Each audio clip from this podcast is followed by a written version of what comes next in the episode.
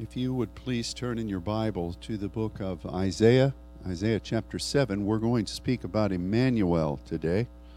And we're going to speak about it in a, in a way that is uh, a line upon line progression beyond what God has shown us to, the, to this point. And I'm, I'm very grateful for that.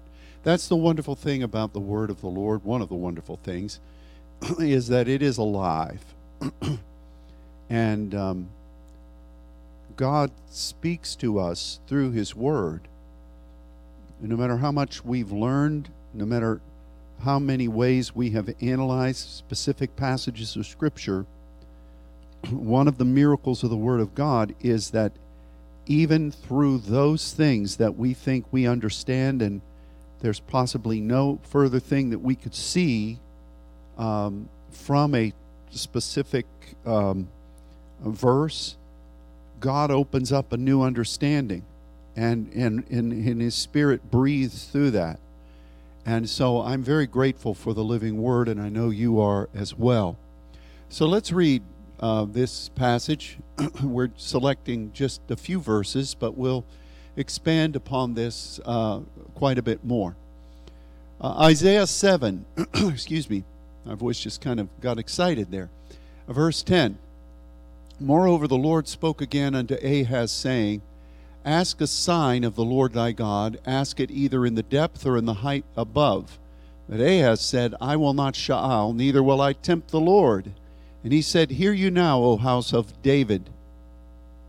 It is, is it a small thing for you to weary men, but will you weary my God also? Therefore the Lord himself shall give you a sign. Behold, a virgin shall conceive and bear a son and shall call his name Emmanuel. Amen. Now we know that Matthew, in Matthew chapter 1, verse 23, saw fit to attach this prophecy to the end of the discussion regarding when the angel appeared to Joseph in the dream to remind uh, the angel was speaking to Joseph, of course, saying, "What is happening in Mary is of the Holy Ghost, and don't don't be afraid to to walk with that." And um, when when that dream visitation ended, then Matthew added this promise. Now, why would Matthew do that? First of all, because Matthew was meticulous. If you don't believe that, read the genealogy that he includes at the beginning of his gospel. And secondly, Matthew was writing a, an account of what he experienced in his walk with Jesus. And, and I am positive that the Lord was sharing with those men uh, look, what happened with me is a fulfillment of what Isaiah spoke. Now, I want to tell you that you would think, why would that be necessary? I mean, and but I have to tell you that as you study about commentary and uh, historical viewpoints from the from the centuries, even in the time um, after when Isaiah said this, there are so many attempts to discredit what that promise in Isaiah 7 really means. In fact, it was so prevalent in the Middle Ages that, and I'm not glorifying the Pope, but even the Pope in the 1700s said it, it is absolutely forbidden for anyone to suggest that the prophecy of Isaiah is not applicable to the Virgin Mary. And, and it, it's just amazing. I was even looking at some modern day commentaries. You know, a couple of the ones that I was able to get when Olive Tree put them on on sale, a really good sale, and I only I only get these just so that I can do what I'm doing this morning, uh, to to see what the other the cool kids in theology are saying. Um, not that we would emulate them, but I just want to be aware of what's out there. And a couple of them, one of them was called the Teacher's Commentary and they went to great pains to try to say that uh, that prophecy that we just read in Isaiah regarding a virgin and regarding um, and regarding Emmanuel uh, was, fulf- was fulfilled in some way through Isaiah's second son, and it really it didn't really mean a virgin. Uh, it just meant a young woman. That's one of the what's one of the great uh, enemy heresies that he tries to push. But the point, though, is that if you look very clearly at what was said here, it's not necessarily a virgin, it is the virgin. It is very specific. And um, the, the miracle of the thing is that, um, of course, with Jesus, that is the miracle of all miracles. But the miracle of Emmanuel is always going to be that God, as we're communing with Him, will do something that is impossible. He, he will do something that happens in the course of everyday life. You know, people have been having children for thousands and ye- thousands of years, and um, but for someone to uh, a woman to bear a child when there has been no no normal procreative activity and, and oh, it, it's just amazing. And the theme of Emmanuel is that God will work a work a miracle with his people who are communing with him in his heart. And it will it will be when you look upon it absolutely impossible. And un- undoubtedly impossible, but God will do it anyway. Now, here's, here's what I'm seeing in this passage in Isaiah.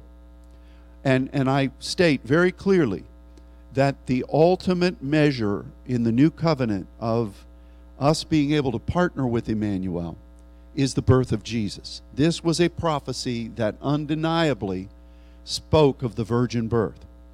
However, the concept of Emmanuel is spelled out throughout the seventh chapter of Isaiah and through the next few chapters. And the concept of Emmanuel is what we want to talk about today. Now, the first thing I want to say is that when we say Emmanuel, we say it's Elohim with us. And that's true. That is absolutely true. We've talked about who Elohim is in, in God, that heart of God, that, that commune with the depth of who He is. And that is, that is the basis upon everything we build. It's, it, yes, we, we appreciate God in all the other dimensions of how He appears to us and how His names uh, relate to the way He works with us. But at the heart of it all is Elohim. Without Elohim, without that commune with God in the deepest of levels, without that knowing the heart of God and experiencing his love, none of the other things can really can really occur.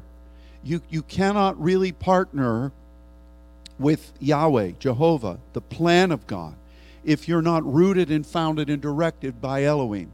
You cannot move in in a measure of of uh, and I could just go through the names. Um, of any of the other names, unless you have that root of Elohim.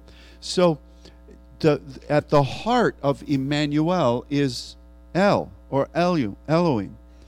But what we don't often focus about is, is what the Emmanuel is. It, it's, it's not just, oh, Elohim is here or Elohim has come. Look, he's right in the center of us. It is a combinative, it is a partnership. With us means within us, with us means among us, with us means between us. And so Elohim comes to work with a people, to work with those that would be um, would would be willing to know Him in His heart, and and it is it is yes, Elohim is the root, but we have to be with Him. We it, it's it's not so much Him with us, which is an amazing providential gift beyond all gifts, but it's us with Him. It you know a lot of people can talk about God being with us, but are they really with Him? That's the big question. And the onus of Emmanuel is that, yes, Elohim is there, but we are with him. And we are invested in him.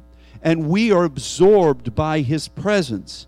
And we're representing what he wants. And so it's, it's, it's very interesting to me that Isaiah, who is at the top of the list for me, Isaiah is presenting this concept of Emmanuel. And it is, yes, the prophecy, that one off in 714 of, of that will be fulfilled with Jesus. He mentions Emmanuel other times in these in, in, in this chapter and in chapter 8 and he's talking about a covenant partnership. And he applies it into where it where Judah was at that point. And I see such dynamic parallels to where we are today. Everywhere that Isaiah speaks about Emmanuel is, is an invitation for people to partner with God in the midst of trying circumstances. We'll talk about that in just a moment, and we'll try to equate some, some, some things therein. Now, one of the things we've not really focused on, and it's very clear here, that when Isaiah comes and uh, and the Lord speaks to him and says, "I want you to meet King Ahaz," and he tells him where he wants him to meet him. And we preached on this before, and it's also the same place that in years to come, when Hezekiah is king, Rabshakeh comes. But that's getting ahead of the story. One of the things we've not focused on is that God specifically told Isaiah to take his little boy with him he, he said, God tells him, Take your son, Shear Jeshub, and you go and you meet the king. I would have to study this out, but I can't remember another time in the scripture where God told one of these highfalutin prophets to take their little kid with him. You take, you know, you take Levi and you go out there and you speak to the king. What does Shear Jeshub mean? It means, and this is really fascinating, it means a remnant, a remnant will return, or the cycle of the remnant. I like that latter um, definition better because it, it speaks about an ongoing thing. It speaks about an ongoing measure of what it means to be a remnant in God. And so God says, You take your little boy. And we don't have dates. We don't have family pictures. You know, you didn't have Olan Mills taking. Now, there's Isaiah. Look at that little boy he's got. We don't know how old this child was. That, But most historians believe that this boy was just, just very young. Most likely still um, not eating uh, solid foods. So here goes Isaiah you know, we in the, in the, previous chapter, in the year that King Uzziah saw, died, I saw the Lord and touched me with the with the coal from the altar. You know, all that wonderful thing. So here he comes out with Ahaz, and he's got this little boy that he's carrying, and the little boy means his name means that a, a remnant. That there will be a cycle of the remnant. The remnant is very important in the Lord. The remnant as we've studied over and over again, is so important to what God does all the time. It is the razor of precision of sonship. The, God, God takes a people, and the core of the remnant is vital at the very beginning of, of a move of the Spirit as it is at the end. In fact, it's probably more prominent in its influence at the beginning because God is impacting what that remnant is going to uh, is going to embrace. And in those honeymoon times when the visitation is there, God is moving. And and we only really talk about the remnant after, you know, layer upon layer is falls away. And then you got this seed left. You know, well, that's the remnant. But the remnant really represents those who partner with God and those who embrace the message. And so here you have, see this picture. Here you have Isaiah coming out to meet Ahaz. And he's got in his arms this little boy whose name is the cycle of the remnant. God reminding all of Judah this is how I move. This is what I want for the future generation. This is the seed of ongoing victory and triumph. And, and I think that's something that is just dynamic. And, and uh, so I'll skip ahead here. I think as I read this, and this is one of the things that commentators and linguists battle over because they see in Isaiah 7 14, uh, uh you know, you're not going to sha'al. We've studied about the sha'al and how Ahaz re- was rejecting that. We're not going there this morning, remember that teaching. That's remnant. That is remnant language. Um, but behold, a virgin will conceive and, and bear a son, and shall call his name Emmanuel. Then he goes into verse 15, and this is where they really start playing mind games. Try to say, oh, that's really not a prophecy about Mary. Oh, this is going to be fulfilled.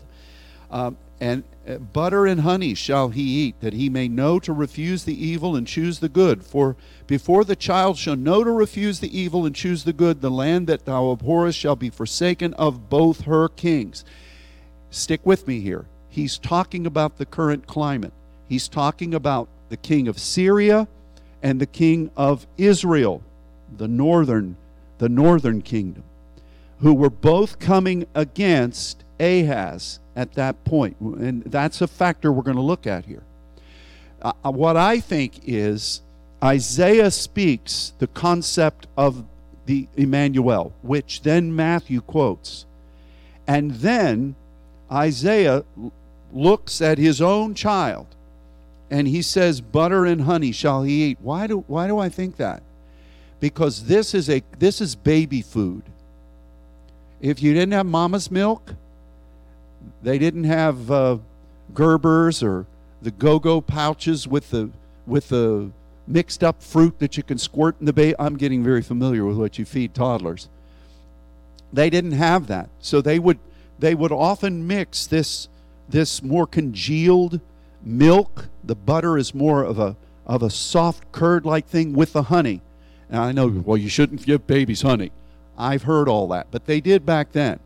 I don't know how they survived. How did mankind survive? But that's what gave the child. And when he says that he knows to refuse the good and evil, I know what that's like too. Because when you get a kid like my grandson, he'll stick anything in his mouth. He doesn't know what's good and he doesn't know what's bad.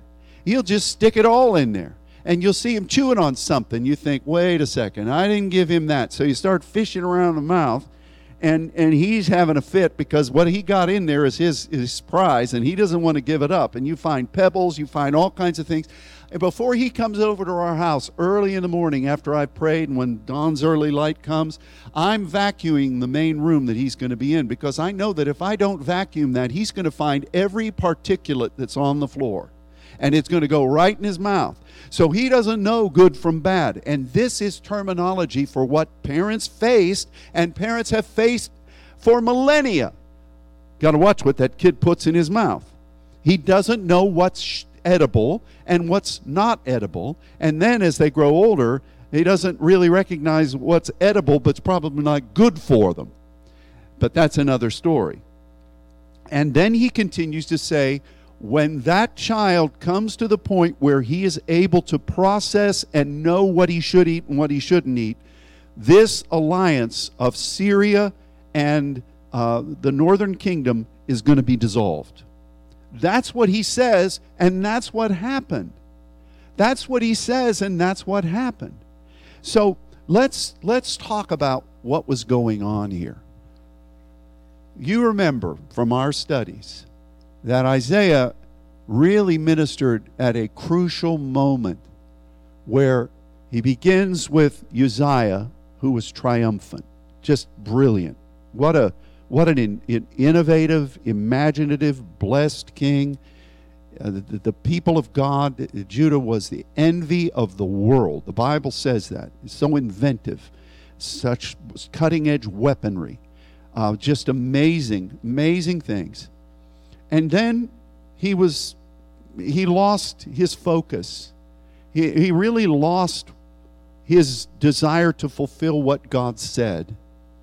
And God judged him and put upon him this really horrific disease, leprosy, and his blessing began to be eaten away. Then, as so often is the case, whether it's Uzziah and, and uh, Jotham or whether it's any blessed nation, the next generation often just kind of exists off the blessing of the former and really doesn't follow what, what brought the blessing. And then the third generation, it really is a study of iniquity, which comes in with Ahaz. They're just godless. And they they're making deals and taking names and they, they don't want to have a relationship with God. In fact, they even doubt God. In fact, his terminology, which we've talked about over and over again throughout the years, is really a disdaining of the invitation for him to know God in a sha'al relationship. And then after that, there's great, there's great judgment that comes. Ahaz, here, here's, here's what was happening geopolitically.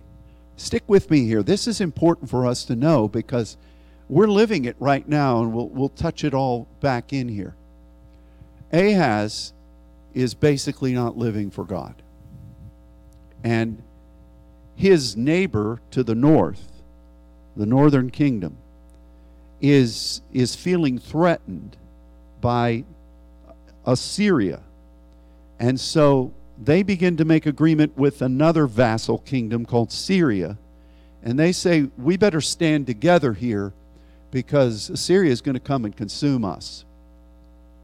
And so it wasn't enough for them to fall away from God and to try to do things in their own might. They start making invitations to Judah, and Judah, not for a godly reason, starts rebuffing them. It's probably more from pride.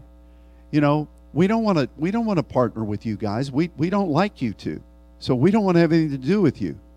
But there was a threat from the north. And that's what Isaiah says right off the bat. He said, one of the favorite verses for me, I've got my Bible opened in my window, is chapter 7, verse 7, where he says, It shall not stand, neither shall it come to pass. We saw that miracle here in this house. But Isaiah already says this. And he says, Those two are going to wither away. They're like a piece of wood that has, has burned pretty much down, and you can just snap it. They're, don't worry about them. But Ahaz was already trying to cut deals with Assyria. And Ahaz thought that it was smart for him to align himself with somebody that was bent on destroying Judah. And Isaiah warns him don't do it. You're at a, you're at a crucial point. God can work miracles through you, or you can be destroyed. Don't worry about the neighbor to the north. Don't worry about Syria. You come before God. That's what this whole meeting was about. And Ahaz just basically thumbs his nose, which irritates Isaiah. And I'm sure it, it really, uh, what's a good word? Because some people don't like to think that God ever gets ticked off um, I don't know what a good euphemism is. God didn't like it very much either. And then you have this statement about a virgin will conceive, and he speaks about Emmanuel, and and then you uh, you see that Isaiah just starts prophesying. He says, "In the next few years, before my son is able to eat and make his own decisions about what he ingests, those two are going to be obliterated." But then this agreement that you've made with Assyria, they're going to come and they're going to devastate your land. And you are going to be you are going to be uh, absolutely overwhelmed and you're going to rue the day that you accepted this Assyrian alliance. And um, and that brings us to when Hezekiah was king and the the various measures of token that that that Judah had kept giving to Assyria, Hezekiah decides he's not doing it anymore, and then comes the army of Assyria. And you remember the story, Rabshakeh standing out there saying, you know, we've destroyed other kingdoms. And Hezekiah goes before the Lord, and the men with the key of David go before the Lord, and God brings a victory. and Isaiah prophesies it. That's what's coming. But the years leading up to that are fateful years because Ahaz rejected the invitation to partner with Emmanuel. And and I love one of these verses, uh, 7 9, right, right there in the middle of it. It, it almost seems redundant. But it says, If you will not believe, surely you shall not be established. This is a double issuance of Aman. This is, if you're not going to partner with the right hand of God, well, you're not going to be established by the right hand of God. This is this this is just pneumaticos 101. And Isaiah is appealing to this boy who has rejected the heritage that God gave and said, Here is the victory of Emmanuel. Eventually, a virgin is going to conceive. But right now, you can partner with the heart of God. You, as the king, Shaal, you, as the king, can hear what God is saying from the right hand. You can believe God. But Ahaz didn't want anything to do with that. Now, how does this apply to us today? Well, without getting too simplistic, let's talk about our country for the moment. This is the greatest nation that has ever been on the earth. Yeah, you can talk about Rome, you can talk about the, the imperial France, you can talk about the Chinese, you can talk about, but nobody has been blessed like America has been blessed. One nation under God um, we, we have seen things and been able to do things that no other nation on earth has ever been able to do, which is why there are millions of people right now trying to make a way to get through our southern border as quick as they can to get here. Some of them have nefarious motives.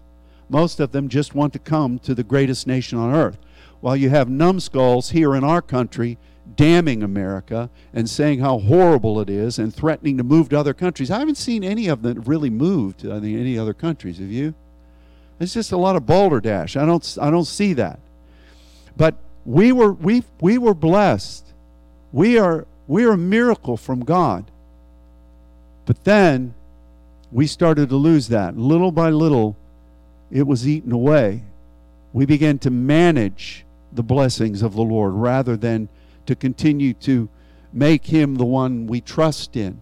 There's been a remnant in our country, but on the most part, most of the nation is began to drift away from God. And then you have a generation or generations that rise up and don't even know God, don't want to know God, that ridicule God uh, which is an Ahaz like uh, type of encounter. You talk about the things of the Spirit, you talk about the Word, they thumb their nose at you, they curse you, they burn Bibles, they, they attack people, they attack churches. You see that happening. And, and there's, uh, there, there's going to be, there's already been a price to pay, but it's, it's going to be a bigger price. But God's going to be in it. You know, it's very interesting that those two northern kingdoms, when Assyria came and basically were taking, was taking over, there's an interesting story that's detailed there in Isaiah. Maybe you should read it sometime if you haven't recently. Some of you who read through the Bible every year have read this. Assyria decided that, okay, the northern kingdom of Israel and Syria whatever place we take over, we're going to bring people who are captives from Babylon and from several other countries, and we're going to repopulate those cities that used to be God's. And we're going to bring all these foreign people in, and we're, we're just going to change the fabric of that nation. Have you heard anything like that here in our country? Do you realize that there are parts of this country that are more like a foreign land than the good old US of A. Big sections of, of, of Minnesota are absolutely devoted to Sharia law. And, you know, it, it's amazing that that's happening. So, what happened with these people, you can read about it, it's really good reading, is that these people are populating God's land and God sees it. They're worshiping other gods. They're bringing in not just the gods that that Solomon brought in. They're bringing in other demonic forces. And God said, I've had enough of that. And God sent prides of lions just an army of lions to attack these people. And they're they're just being eaten up. and so they they send emissaries back to Assyria and said, "Wait a second. We know lions, but man, I ain't lying. This is something that's awful. It, these lions are on a mission. They're just killing us." So the Assyrians say, "Well, it's because uh, oh, no, the people there in the land, they recognize, they say, we don't understand this God in this land.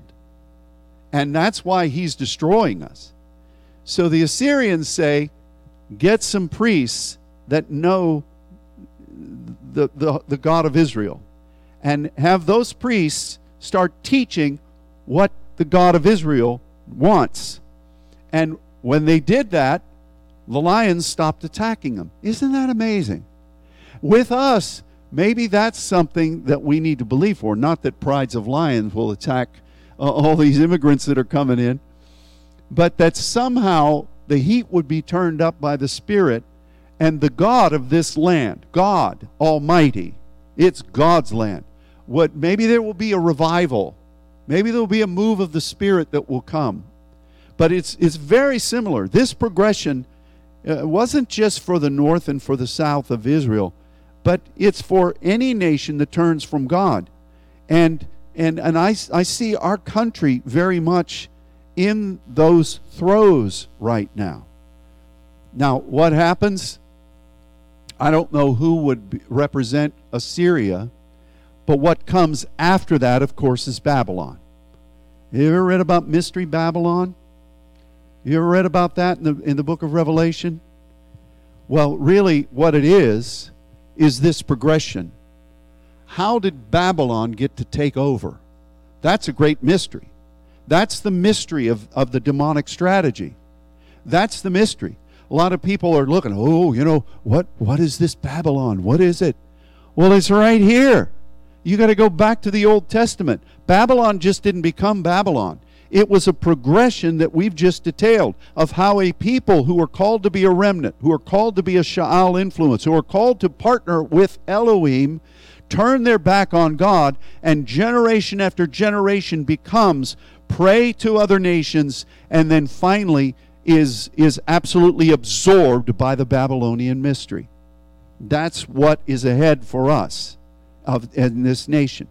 And say, oh, don't preach those things. It's in the Bible. What do you think's going to happen? See, we used to preach about this, or I didn't. You know, hold the fort for I am coming. We're all going to be whooshed away before any of this nonsense happens. And I'm not getting into pre trib, post trib. Listen, you're already in tribulation. I'm not saying it's the great one, but look around, folks. I mean, even the Pentecostal evangel has to has to say uh, there's trouble right here in River, River City. And, and it, it is bad news. I mean, I'm, I'm just astounded. I'm astounded when, when, uh, and I have to plead the blood and be cleansed after I look at anything that's going on in Washington. It's just horrific. It is an insult to God, and it's an insult to the Word. We're living in it right now. It's not automatically going to come. The trumpet blast, we up we go, and oh man, the enemy's here. It is this progression right here. This nation can accept Emmanuel. Let's look at these other instances of where Isaiah speaks this.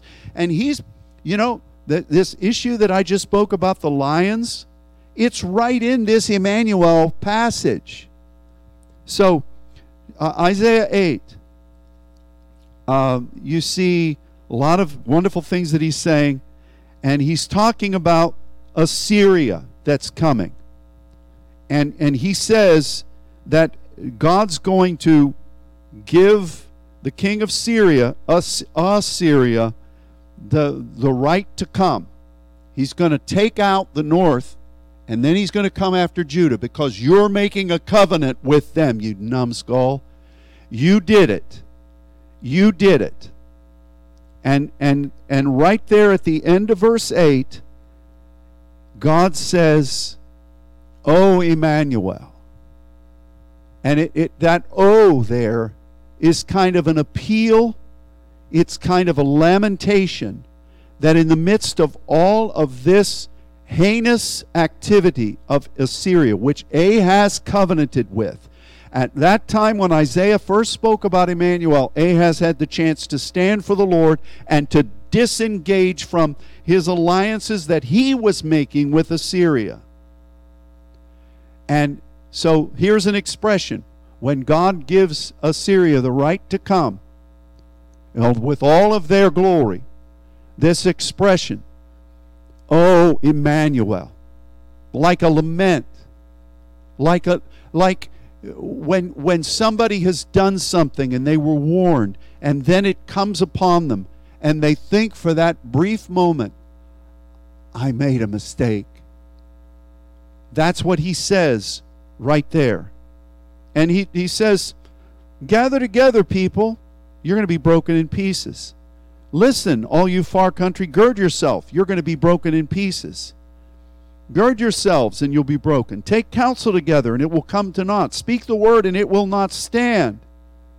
And then in verse 10, that uh, when it, it shall not stand, there's a break there. And to me, verse 10, the, the last part of verse 10, going into verse 11, is what Isaiah says. Look at this. For God is with us. There it is. That's Emmanuel. That it's it's Emmanuel. Look it up. It is Emmanuel. That's exactly what it says. He just translates it out there. But then it continues. For Yahweh spoke this to me with a strong hand and instructed me that I should not walk in the way of this people.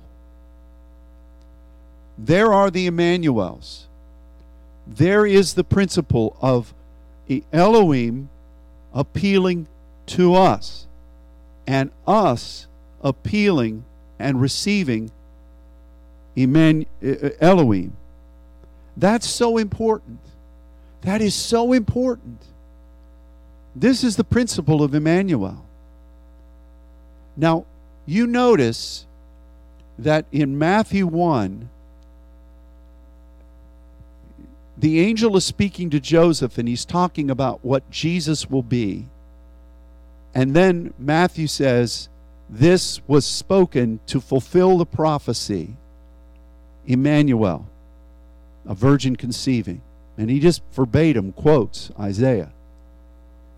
Jesus came so that not just a nation could have this privilege, not just a king could sha'al and have this privilege, not just that the covenant person or the covenant nation, Abraham's seed in the Old Testament, could have this relationship, but all of us, through Jesus Christ, could say, Elohim, is not only with us, but with me.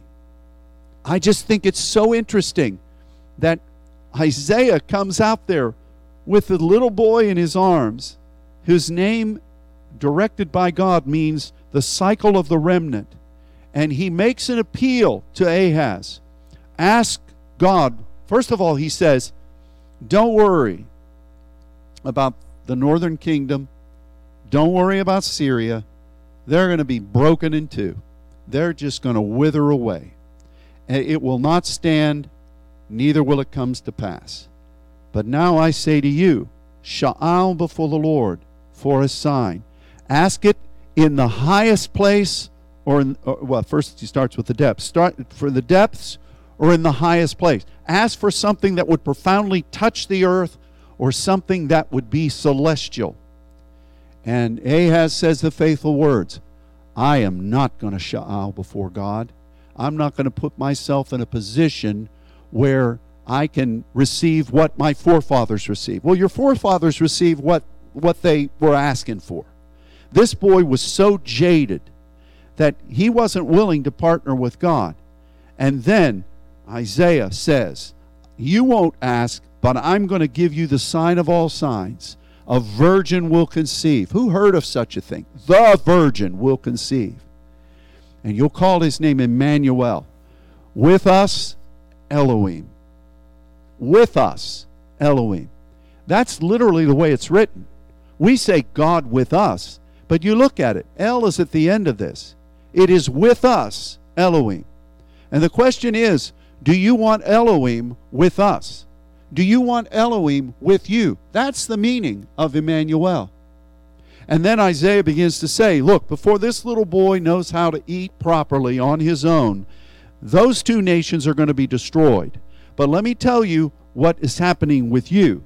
This covenant you're making with Assyria is going to be your downfall. And it's it's God's going to flick the switch at his timing and they're going to come in and you're going to be destitute. Oh, Emmanuel. And then it, he goes through what's going to happen and how the people got into this place to begin with.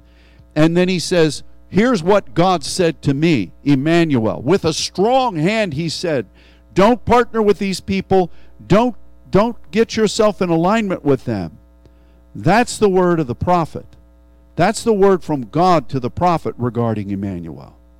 That's the concept of Emmanuel for us. So here we are in this place. Babylon is coming. Either believe that or rip out those pages in Revelation. Just rip them out right now. It's coming. It's a mystery, but it's not so much a mystery. It's not so much a mystery because we see this progression. We're seeing it played out in our very eyes.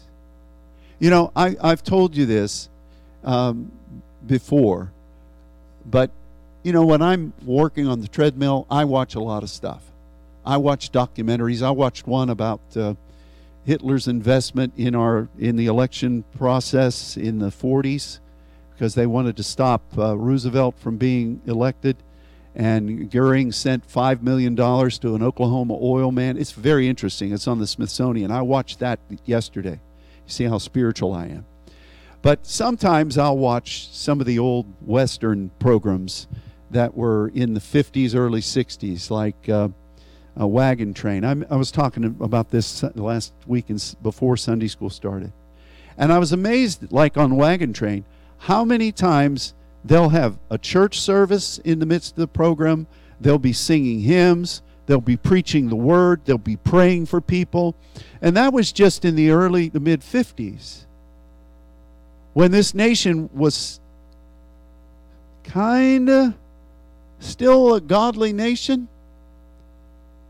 You know, one of the most intriguing books I've read in the past couple of decades was a book that uh, actually I bought in Paris at the Shakespeare bookstore. And it was called uh, Is God Still an Englishman? And it talked about how England, which was a nation that uh, sent missionaries around the world, that sent the Word of God around the world, that um, really gave us the King James. Somehow they they knew that Paul the apostle carried it, and they said we got to print that and send it out. And um, you know that after a couple of world wars, people started to doubt whether God was with them or if there really was a God. You know, I, I wonder what what really went through the mind of the people when when Uzziah sinned and it wasn't just that he offered incense. That was that wasn't a one-off. He, he started to believe his own press reports. And he started to think, well, this is what God said, but I'm going to do what I want to do. I'm just going to run fast and loose with his restrictions. And then the judgment of God came. And the people then perceived that, and the enemy used it to make them start doubting God.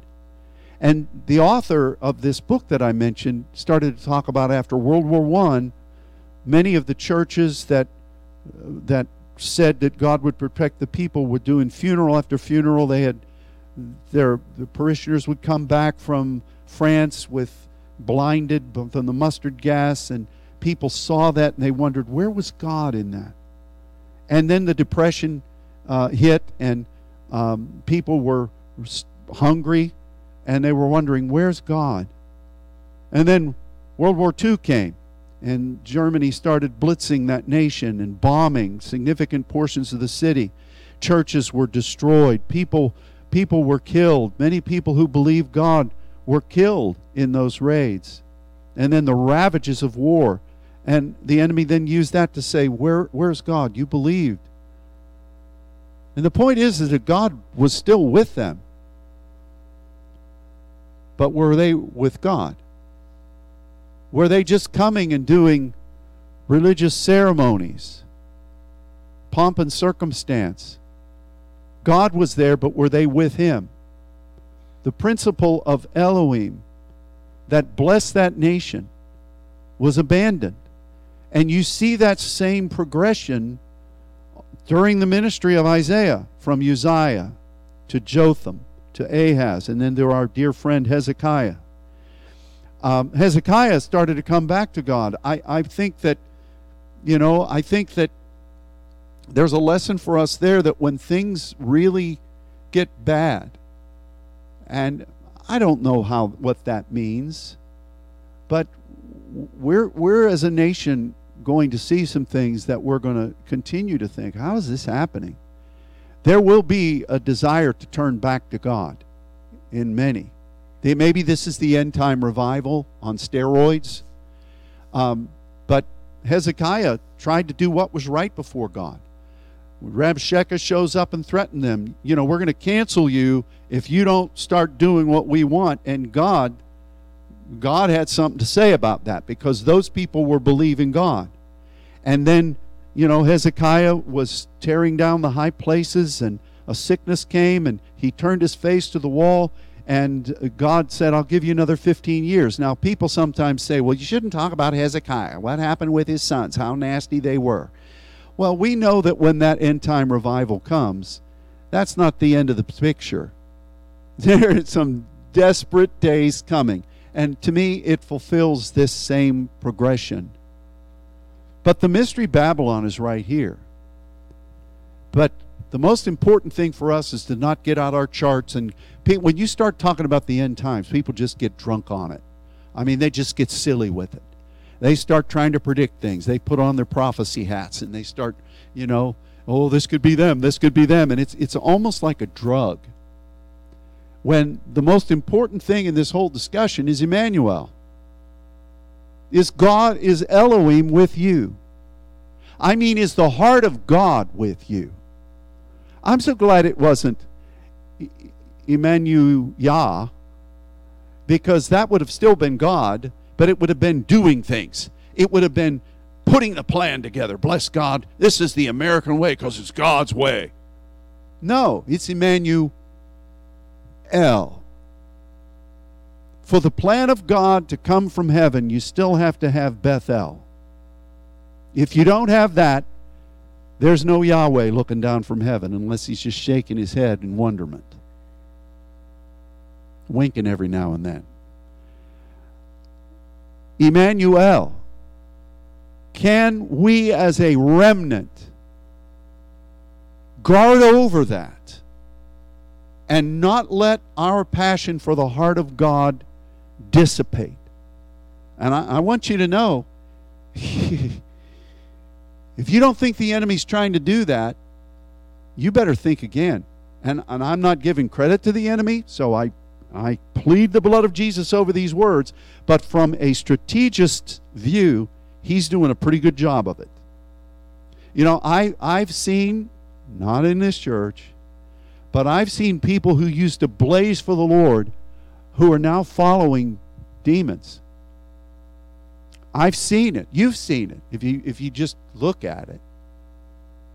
I mean, the enemy does not want any remnant to seek the heart of God. And those of us who know that blessing have to cherish it and take hold of the strong hand of God, like Isaiah did. The, the Lord spoke to me with a strong hand, only because, look at that, 8 10.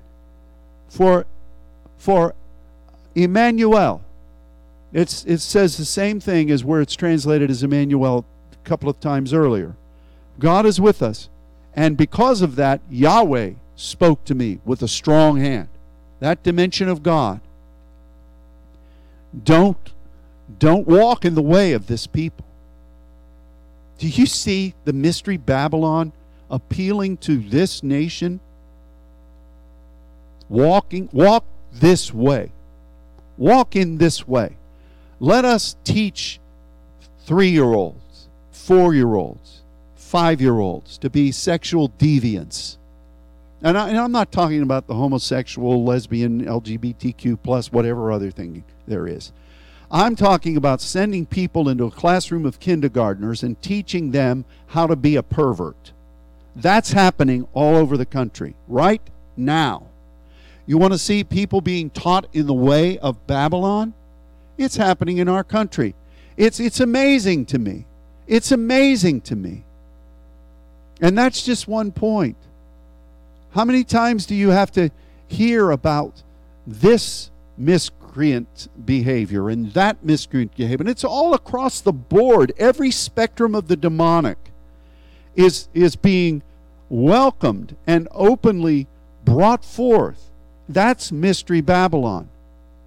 And, and I, I say that God is speaking very loudly to us as his saints. Is Elohim with you? Are you with Elohim? Are you doing everything you can to yield yourself to the precious heart of our God? I'm, I'm hearing that in my own self. You know, not from a sinful standpoint, but, but I think anytime you miss what God says to him that knows to do good and does it not, to him it's sin. So I confess I'm a sinner. I can become so absorbed in ministry and in teaching these concepts that God has given us and trying to meet with groups and leaders and, and, and try to arrange things that the Spirit is saying about what needs to be happening. I can become so involved in the work of the Lord that I can recognize that at the end of the day, I really haven't communed with Elohim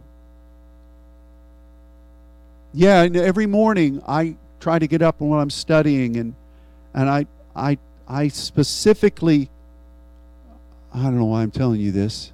Maybe you need to hear it. I specifically go before the Father and tell him how much I love him. And I tell him that more than once. And I speak that. And I and I and then I have to process, am I just saying this like a Hallmark card? Am I just saying it with my mind? Because I know I'm supposed to, even though I mean it? Or am I letting the depth of my spirit emote that? Is Elohim in every part of me? Am I communing with Him? And I have to confess that there are days where I know I've not done that. Even though I'm busy in the work of the Lord and I'm not going out, I'm not going out uh, doing nasty stuff. I'm doing the work of the Lord we must embrace Elohim and make sure that we're with Him and that He's with us. That is the concept of the cycle of the remnant. That is how God causes Israel to triumph. And the lack of that is how Israel falls into mystery Babylon. The progression. See, you see the division there for Ahaz. I can't imagine what that must have been like with the northern kingdom and the southern kingdom. It was like civil war. We have that in our country right now. You say, well, you know, you don't have Syria and and uh, and Israel attacking us. Yes, you do. Yes, you do. Just drive up this street. See who believes in these churches. Just read what's on their signs, read what they do. I'm not judging, not criticizing. But there are lines of demarcation. There are lines of demarcation, even amongst the people of God. Uh, and I mentioned this a few weeks ago. Almost 500 Methodist churches in Texas voted to secede from the greater body because they wanted to stay with the Word of God. And they felt that if we stay with this, we won't be able to stay with the Word of God. There is a line of demarcation And it's happening. And anybody that doesn't walk in the way of the world, any doesn't, anybody that doesn't progressively accept this and go here and do this and do that and say this is okay even though it's not, and, and become that and let your children know, you know, we don't walk in fear. We don't want to speak about the Word of God because, boy, they'll look at us differently. That's northern and southern kingdom right there. It just is. And I'm not here to, to tell everybody what they're doing wrong or what they're not doing right. That's not my mission. I, I judge not lest you be judged. The most important thing for all of us is is Emmanuel with you? Are you with him? That's the key to all of this. And with that, again, it's this is just so picturesque. It's so wonderful. You better get before the throne of God and be at the right hand, or you're not going to function in the power of that. Believe, and you will. Don't believe, and you won't be established there. That's said right there. Will you sha'al before the Lord? Will you know God in the intimate place, and in the authority God has given you? Will He know you there? Will you know Him? And will you walk in that authority? No, no, no, I don't want to do that. See how much this is just everywhere here. Emmanuel, Elohim, that message. And then because that's not embraced, woe is you. And then at the end, the last reference of it was, I have decided to stay in that place with Elohim. And Yahweh is telling me with a strong hand, You be among them, but not of them. Come out from among that and be separate. There, look, there's no way. We can't just move to a mountaintop and just live in absolute purity. It's, it's around us. It, it, it just is. You're not going to be able to escape it. It's around you, it's on the television. Some of you with holiday gatherings, it breaks your heart, but you see it there. You love anyway, and that's acceptable before the Lord. But the issue for us is what's going on in little old you. Are you embracing Elohim? I'm again another reason I'm glad it doesn't say Emmanuel, because then every time we commune, we would be hearing things that we need to let people have it. And you know, the point though is is that it's a message for us to embrace his heart. That's the key to Emmanuel. And that's what this whole seventh and eighth chapter of Isaiah is. Now, again, I'll say this. Those of you who are students of Isaiah, you know that in chapter 6 is a real stem winder. I see the Lord, and his train fills the temple. I can hear Lindell Cooley singing it right now, and all of us having the goosebumps of former days. And then Okay, what's in chapter 9? Well, there's another big stem winder there. And, and it's played at, at Christmas time. For unto us a child is born, unto us a son is given, and the government shall be upon his shoulders, and his name shall be called Wonderful Counselor, the Mighty Elohim, the Everlasting Father, the Prince of Peace. Oh, that's wonderful too. But sandwiched the meat in between chapter 6 and chapter 9 is this story of Emmanuel. Yeah, we've talked about the particulates of this. We've talked about Sha'al. We talked about Ahaz rejecting that. We talked about the, the, the declination of the uh, that that was from the blessing of God in Uzziah all the way down through that kingly line. We've talked about the ministry of Isaiah. We've talked about all of these things. But today, the Spirit of God is focusing on Emmanuel. And that's something that all of us have as the remnant. Can we make a covenant before the Lord to press into his heart again as individuals? Oh, you can't dabble with it. It's kind of, kind of like swooning being in love with somebody on Monday and Tuesday, but the rest of the week you just don't have the time. You just can't do that. You can pretend that way, but you just can't do that. You're either in love or you're not. You're either infatuated or you're not. And there's a way that you can, in God, cherish that all the way through, no matter what's going on. On the high point, when the, the glory of God is all around. Yeah, that's it's easy then. But you you still might not know Elohim in the midst of that. it's just the true. We've lived it. We've been there. Well, what about when challenges come? That's when Emmanuel really shows its strength. What about when the enemy seems to have surrounded the camp? That's when Emmanuel is still burning bright. Every one of those facets, you can lose that deep relationship. But I think, you know, you can take this theme from Isaiah 7 and 8, and I'm going to be done. Remember, just, just smile a bit because we got cookies just down the hall. You don't have to wait for an hour to eat. You can just go down there and eat what you shouldn't. And Dennis, I'll keep Tammy occupied. You can get in there before anybody and chow a few things down without her knowing. Just make sure it doesn't show in your teeth. Um, I'm just playing. But you know, the thing is, though, that you read about Joseph, and Matthew rightly says this dream that he had what the angel said to him is really fulfilling the the virgin part. That the real uh, onus of the prophecy is is is now done. 700 years later. Can you imagine that? Some people can't wait 7 years. You have a hard time having some people wait 25 years. Where are all the promises that were given to the saints? Well, they're all around us. Is Emmanuel still with you? You know, 700 years. And then, whee, in God's timing, in the year Caesar Augustus said the world would be taxed. That's very interesting. You look at Julius Caesar, you got the Mark Antony thing. We all know those stories. We've seen the movies.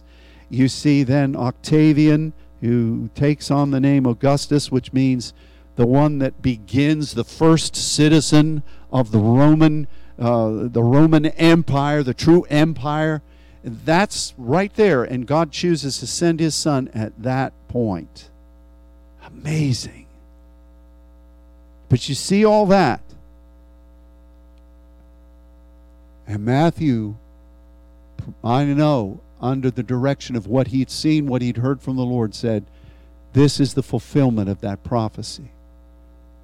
But the, in, in closing here, the fulfillment of the prophecy is glorious for all of us. But the essence of Emmanuel is remnant, is remnant. That's how it was given, with the prophet holding his little boy, whose name meant the cycle of the remnant. And he's talking Amon, the right hand. He's talking Sha'al. He's talking do you know Elohim? Will you partner with Elohim? Will you embrace him? In the midst of all this other stuff going on, that's what we must do. You want a solution for America today?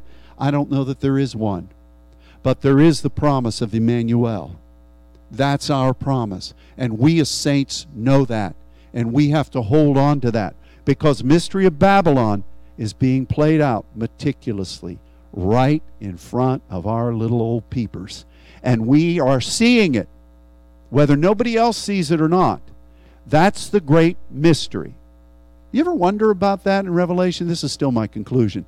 Do you ever wonder about that in Revelation? What's so mysterious about this? Is it go, is that what it is? Is it just going to drop down out of the sky like Plan 9 from outer space? Ooh, oh, what, what is that? Oh, I think that's Babylon. Oh, it's so mysterious. What have we learned about mysteries, saints?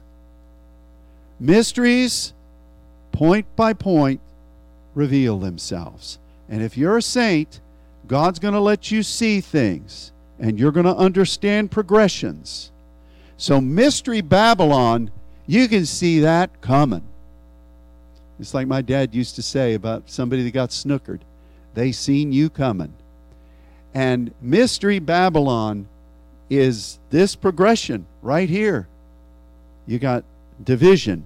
You got civil war within the nation. You got a split. You see infiltration.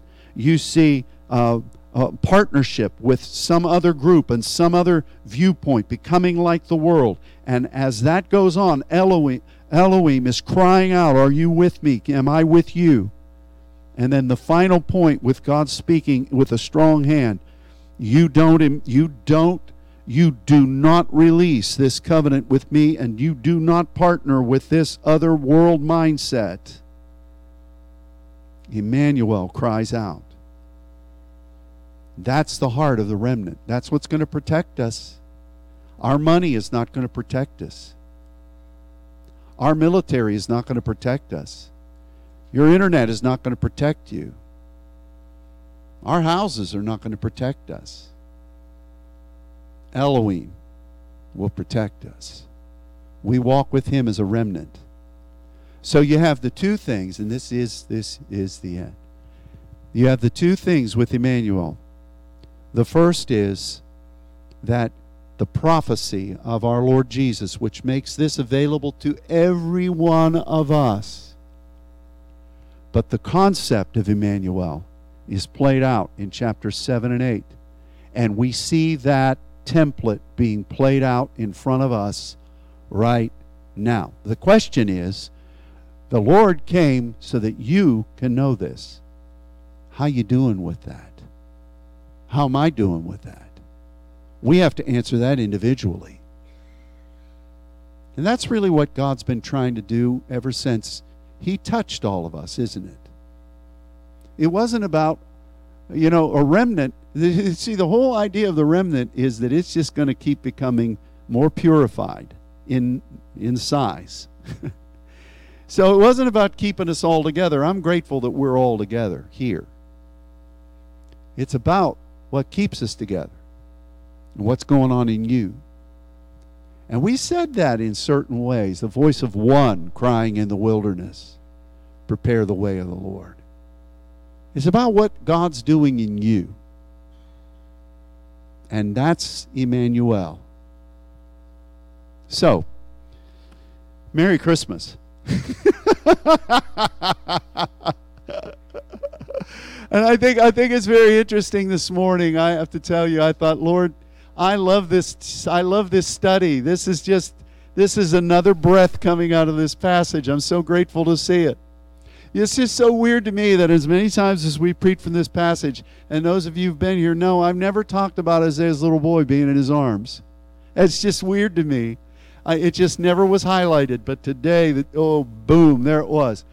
So I came here and I thought, Father, I'm sure I'm sure up for anything you want to do on the spur because I know this is really not a Christmas message.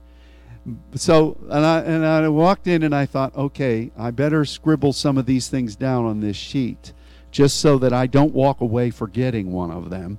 I, am not no forgetting to mention it and then be eating a cookie and think I didn't say that.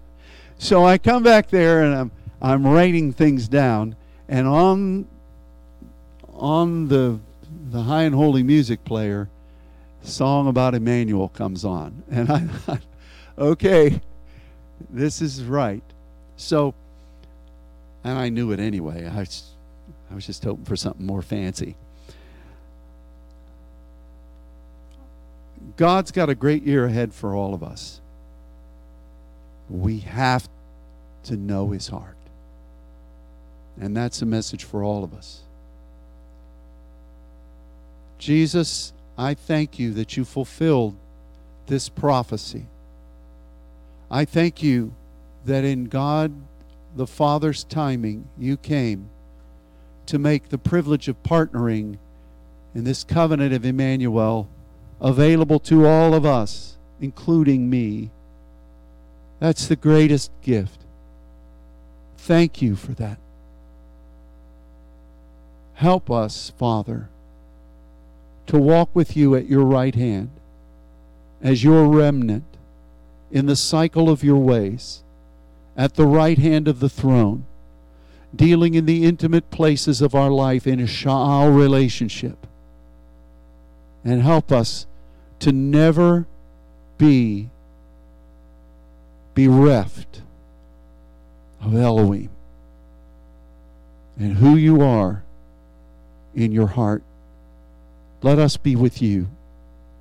And dear God, be with us. I bless these saints. I bless this house. I bless the houses of the saints. And we look forward to the days ahead in you. May we love you. And may we know your love. We thank you for this, Father. And we declare it all in Jesus' name. Amen. Amen. Well, God bless all of you. And I, I, would ask Tammy to come to the organ and we could sing Emmanuel, Emmanuel. But um, we have cookies to eat. God bless you all. Let's uh, thank you for tuning in, everybody. And for those of you here, make your way down to the youth room and let's fellowship.